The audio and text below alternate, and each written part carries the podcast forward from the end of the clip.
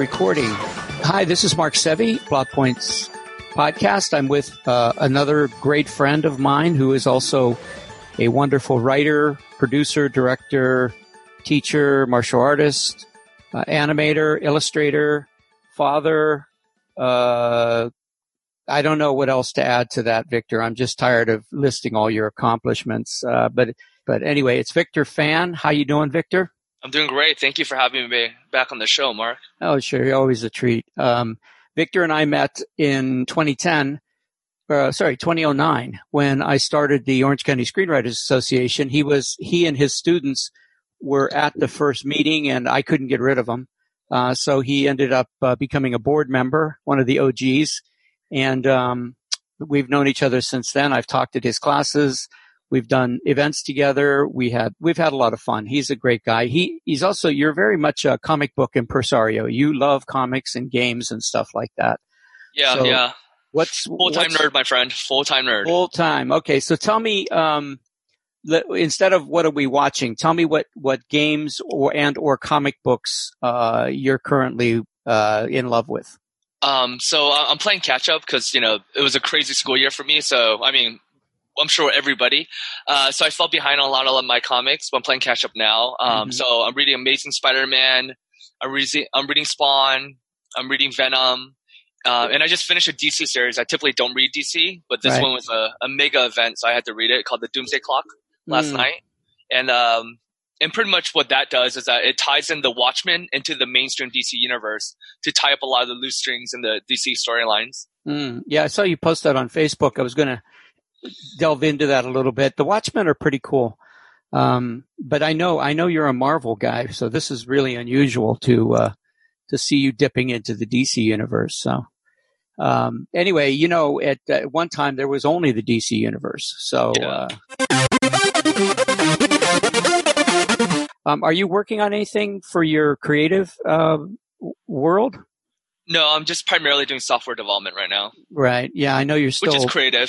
still. Yeah, no, it is. Absolutely. People don't realize. I, I, tell everybody the people who do best in my classes are the pro, are programmers and attorneys because um, they're they they're goal oriented. They know what they want to do before they sit down. No no writer should sit down and say, "I'm just going to write." So well, that's not true. I don't know what I'm saying, but it's really they're they're very goal oriented. I'm going to cut all this shit out because I'm blabbering like an idiot. Uh,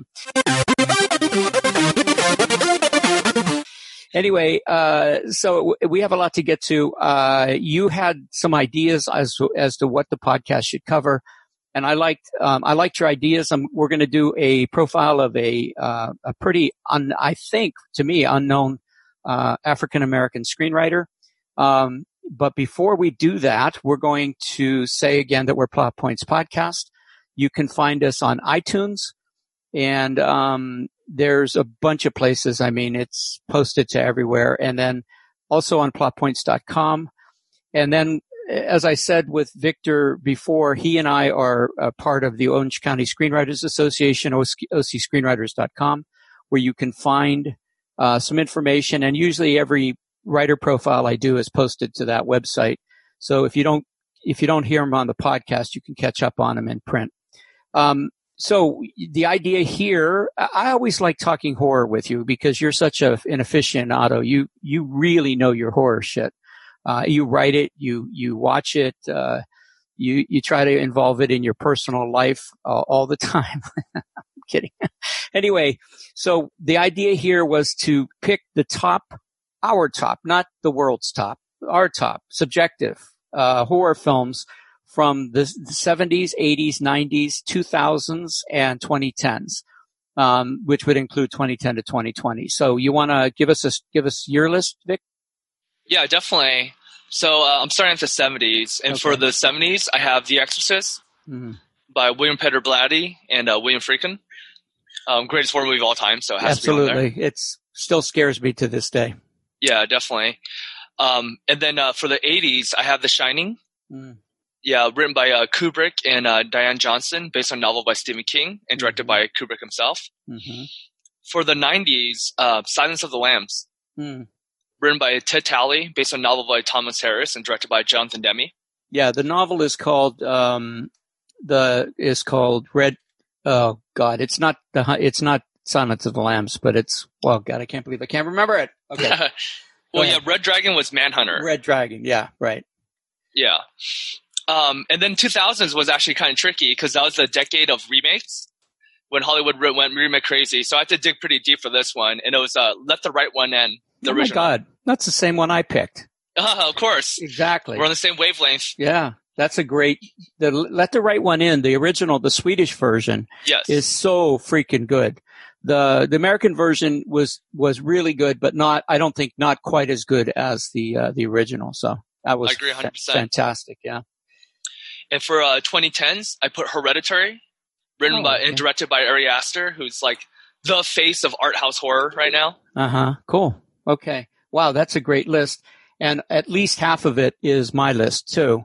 Um, I started in the '60s with Psycho because I felt like there had to be a, a recognition of Hitchcock's. Hitchcock did a lot of horror, uh, a lot of ex slasher horror, I guess it would be called, not supernatural horror. Uh, we sh- maybe should have differentiated that at some point, but uh, and then The Exorcist definitely in the '70s. Uh, I picked Poltergeist for for the '80s. Um, because I watched it recently and it doesn't really hold up as well as I remember, but it is still one of the, I thought one of the, the, the idea of that little girl going into the television still freaks me out. Uh, there was a, a Outer Limits or Twilight Zone episode years ago where a little boy falls into the space behind the bed and ends a different dimension, which is, has always freaked me out too. So, so that's why I always look in the crack be, be, be the headboard, make sure there's no, that the dimensional gate isn't opening. Uh, I had a, a, a tie for the 90s that I couldn't, uh, I couldn't change. One, so I picked Silence of the Lambs too, one of the most incredibly well done, uh, films ever, I think. But I also picked Scream, um, because Scream really, you know, talk about flipping a genre on its ear. It, it delivered on all the genre horrors, but also on the, on the, the fun of, you know, don't say I'll be right back, you know, that kind of stuff. And then let Oh. the right one in, man, we, that is a wonderful film. And then for 2010, I picked It Follows. I don't know if you ever saw that movie. Yeah, of course I have. Yeah, but it is scary. I thought it was scary. It was, it's just weird scary. So, um, but these are great, uh, films for you guys. If you guys are, I know a lot of people aren't into horror, but there's a, as many people that probably are or more. Uh, if you have a chance and you haven't seen any of these films, check them out. Okay, uh, so Plot Points Podcast. I'm Mark Sevi. I'm with my good friend Victor Phan, who also teaches at Cal State Fullerton. He's uh, he works for a high school, a huge high school here in in Orange County as a tech as a tech guru. Um, he also is a wonderful illustrator. Is your artwork still up on for sale? Um, yeah, if you go on deviant.com, it's still on there. Deviant and and type in your name. Yeah, Deviant Art, yeah. Okay, DeviantArt, and then uh, look for Victor Phan, P H A N. Um, I'm the proud owner of one of uh, Victor's. Uh, I, I bid on it, got it for practically nothing, and uh, he, you know, he's bitter to this day that I bought it because I bought it. I, I made a, a a surgical strike to get it before it went up in price. So yeah, I have, and I I, have an threw in a I threw in a free uh, original Last of Us illustration there for you too, right? which is topical because part two comes out next week. Ah, there you go. Yeah, Victor does does some wonderful illustrations and that, and uh, he's also a really talented uh, filmmaker. And you get your if you go to IMDb, you can see some of his um, some of his credits. Um, so anyway, um, so I'm going to do a profile of a of a writer, uh, director, producer who uh, I don't think a lot of people know about, although he's very he's famous uh, in in many many ways. Um, in he was born in 1884. His name is Oscar Micheaux. Uh, he was a, a an author, filmmaker, playwright, and activist, and for his time, his success was unprecedented because he was a he was an African American um, i- in a world where, well, it says, let me just follow the script here. African Americans were just a few decades removed from slavery. The 15th Amendment, which guaranteed the rights of blacks to vote, was passed just 14 years before Oscar Micheaux was born. Lynchings and race-driven murders were still all too common in many, many parts of America. Micheaux's father, himself a former slave, sired 13 children on a farm in Illinois. A middle child, Micheaux rebelled against everything and became somewhat of a problem. He eventually moved to Chicago to live with his brother. Uh, he tried a lot of jobs that were never very satisfying, but they led him to save some money and make some solid connections in the white community. After bouncing around, Micheaux eventually became a homesteader in South Dakota. While there, some articles he had written made their way to the Chicago Defender to be published. His experiences in South Dakota as a sharecropper informed much of his early literary work and led to a long career as a writer in many genres, but focusing on the social issues of the time. In 1913, Micheaux's first book, The Conquest, the story of a Negro pioneer, was published. A connection to the Lincoln Motion Picture Company upon the publishing of his second novel seemed promising but ultimately fruitless. Micheaux wanted control over the film adaptation of his novel and the owner of the production company just flatly refused. Micheaux promptly founded his own company, the Micheaux Film and Book Company of Sioux City, even though he was in Chicago, and wrote, directed, and produced the film The Homesteader based on his book about his experiences in South Dakota. Forty more films followed. The movies were raw, in your face features that pulled no punches about race relations and societal issues of the time, which in, in and of itself is pretty remarkable. Quote, it is only by presenting these portions of the race portrayed in my pictures in the light and background of their true state that we can raise our people to greater heights. End quote. Besides being the first African American to produce a film in 1919, in 1924, Micheaux introduced the movie-going world to the astounding uh, actor, singer, Broadway star Paul Robeson uh, in his film Body and Soul. He attacked the racism, racism in D.W. Griffith's film Birth of a Nation in his own film called Within Our Gates. Micheaux never shrunk from a fight, and many of his movies, books, and just his attitude in general created enemies, not happy with this man of modest means taking the white community to task in the cinema and newspapers. This is from Wikipedia. Quote, Micheaux's films were made during a time of great change in the African American community, his film featured contemporary black life. He dealt with racial relationships between blacks and whites and the challenges for blacks when trying to achieve success in larger society. His films were used to oppose and discuss the, the rela- racial injustice that African Americans received. Topics such as lynching, job discrimination, rape, mob violence, and economic exploitation were depicted in his films. These films also reflect his ideologies and autobiographical experiences. The Producers Guild said he was, quote, the most prolific black, if not most prolific independent filmmaker in American cinema. Micheaux wrote and produced wrote, produced, and directed 45 feature-length films between 1919 and 1948 and wrote seven novels, one becoming a national bestseller. Oscar Micheaux, born to ex-slave, defied all odds to become a successful film producer, scriptwriter, playwright, author, and entrepreneur. He died in 1951. He's buried in Charlotte, North, Car- North Carolina. His gravestone reads, "A man ahead of his time." So, had you ever heard of Oscar Micheaux? No, I haven't. Yeah, pretty interesting guy. He um, uh, it, it, there are some of his films up on uh, Amazon, probably other streaming services. Some of them are free, some of them are two ninety nine. He actually wrote like there's one that's really interesting uh, about looks like a genre film about a murder, like a like a detective thing. So I'm going to check him out. I didn't have time be, after I wrote this, uh, but uh, definitely let me let me spell his name in case you guys are interested in finding him. It's Oscar M I C H E A UX, Micheaux. I think I'm pronouncing that right. I hope I am. So. so we are Plot Points Podcast. My name is Mark Sevi. If you have any comments on this podcast or anything you want to hear or see or discuss, you can go to plotpoints.com. Uh, there's a there's a contact form there, or call 919 Scripts. That's 919 S C R I P T S. Also, we're on uh, iTunes or Apple Podcasts. And I just, um, I, am looking at other, uh, we're currently with Libsyn, which is a great host, uh, but I'm currently looking at other hosts, so we may change uh, the the, the uh, discussion at some point. Victor, do we have any? Did, did we get any questions for today? Yeah, I I made a uh, four of them. oh, well, let's just do one. Okay. Um, so the movies we've mentioned in our list today are known for specifically original scenes, right? There's always that one really specific original scene that that's what people remember about that movie and it lasts forever.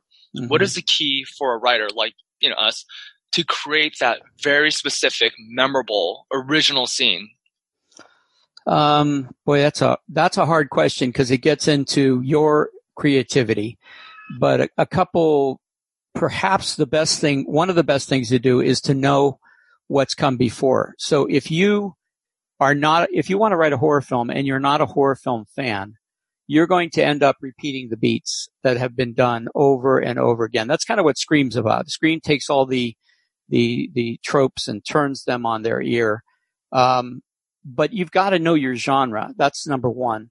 Number two is if a lot of stuff that works comes out of character or uh, actually let's take a step back comes out of the rules the mythology of your script. So if you have if you have rules like like uh, it follows and um, uh, a quiet place and bird box if you if you establish those rules in your mythology of your script then the horror and the good scenes are going to come out of that as opposed to just generically throwing the what what I call the, the jumping cat or the you know subjective uh, bush bushes scene. I mean, we've seen that a thousand times.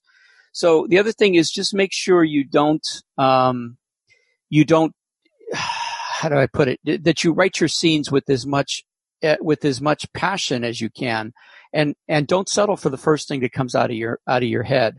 Um, it, that's okay in first draft, but always be looking to to make that a stronger a stronger moment. So that, it's impossible for me to tell anybody how to write. Um, all I can do is tell you the benefit of what I've gone through, which is I wrote all the crap first, uh, got it out of my system, and then once I did, uh, some of the more original scenes came out. Uh, so, what was it movie we were watching? Um, oh, anyway, I can't think of it, but for original scenes, there's there are some movies. A lot of times you see the same shit being recycled, and I don't think there's anything necessarily wrong with that. But if you really want to stand out, oh, I know who it is.